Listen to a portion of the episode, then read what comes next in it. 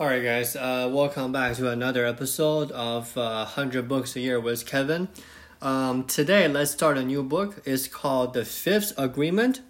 Um, this book was recommended by Joe Rogan many times. Um, I, I, to be honest, um, have already, uh, I think I heard him re- recommend it at least three, four times before I actually bought the book. And then I read it. It's actually pretty good. So um, the book is called The Fifth Agreement. Um, so what that means is um, the author kind of um, summarizes the five most important, I don't know, agreement or things that you have to do to make peace with in life. This, uh, this is kind of like a, a spiritual teacher kind of a thing. So it actually very it, it's very helpful for you to actually have an idea of what what uh, he is talking about, right? So let's just break down this the uh, fifth agreement and then kind of um, figure out exactly what perspective the author is taking, and then we go from there. Okay, so if you are reading this book, right, you can really approach this book as a practical guide for uh, self mastery. So, in a sense, it's more about developing yourself than anything else. Author says, in truth, we are domesticated the same way as a dog or a cat or any animal is domesticated through a system of punishment and reward, right?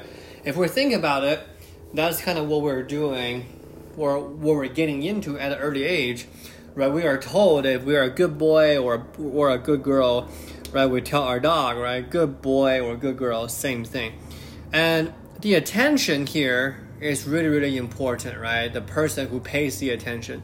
Because a part of the human mind that makes it possible for us to concentrate on single object throughout of a whole range of possibility. So attention is something that we need as a human to kind of processing what we have and where we put our attention is the most important thing.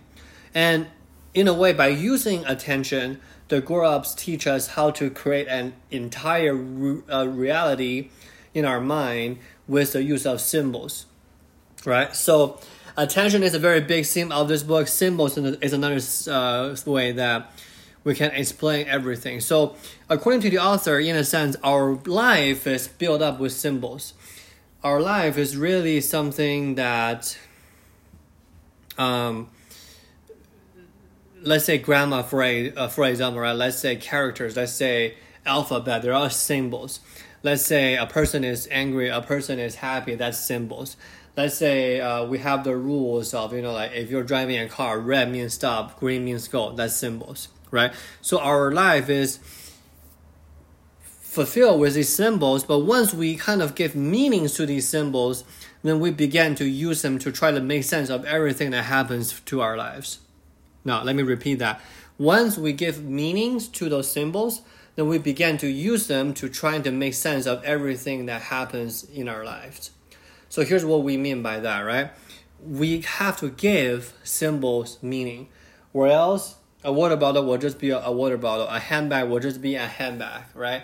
the difference between I don't know a Louis Vuitton bag uh, versus uh, a Prada bag is probably not that much, but it's a brand value that kind of separate the two, right? So we have to give additional meaning to the symbols, and we have to begin to try to make sense of everything that happens to our lives.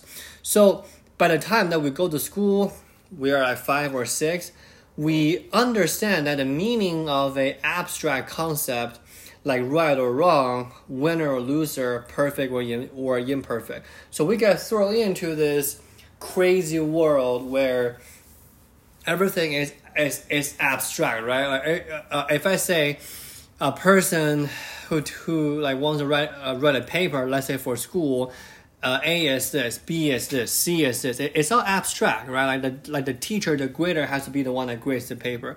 So, in a sense, as we go through life, as we're learning, we we we kind of get, you know, ri- uh, ritualized. I think it's a good word. We we kind of get ritualized by these things that doesn't really have a meaning, but we give it meanings. So that causes a disconnect in terms of, hmm, is this something that I really want to think about it right now, or is it something I, that, that I really want to attach the meaning to right now?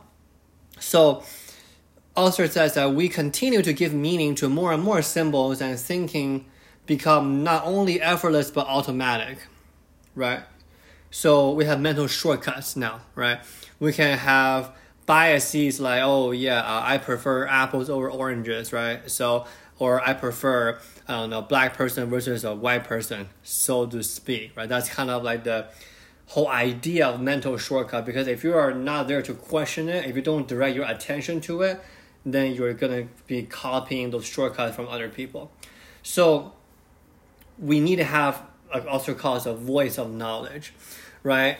Because knowledge is talking in our heads constantly, right? We have knowledge in our heads. We hear voices from our families, and we hear voices from our teacher, from our friends, but that voice is not really real.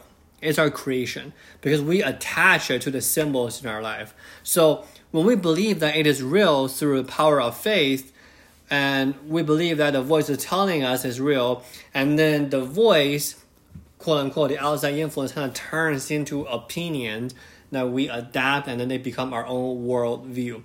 So this is when opinions of humans start taking over our mind in that sense.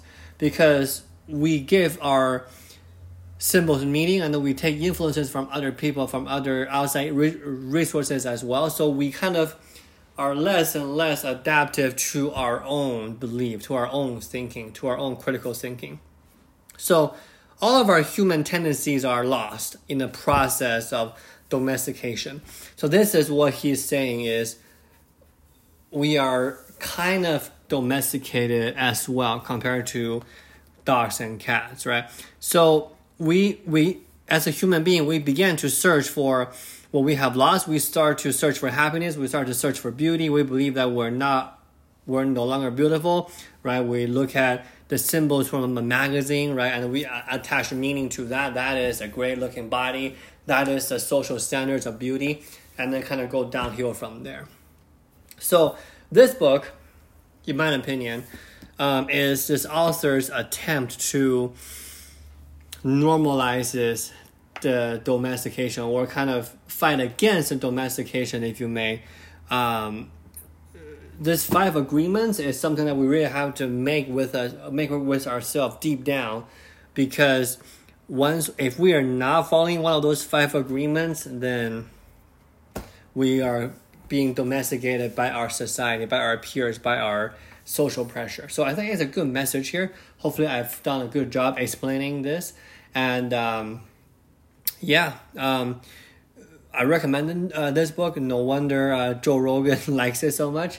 And uh, we're to break it down a, little bit, like each day for the fifth agreement, what they are and what should we think about that. All right, guys, um, if you're interested, uh, subscribe to the podcast. Uh, we're going to hit on this for the next five days or so. Alrighty, thank you so much. Have a good day.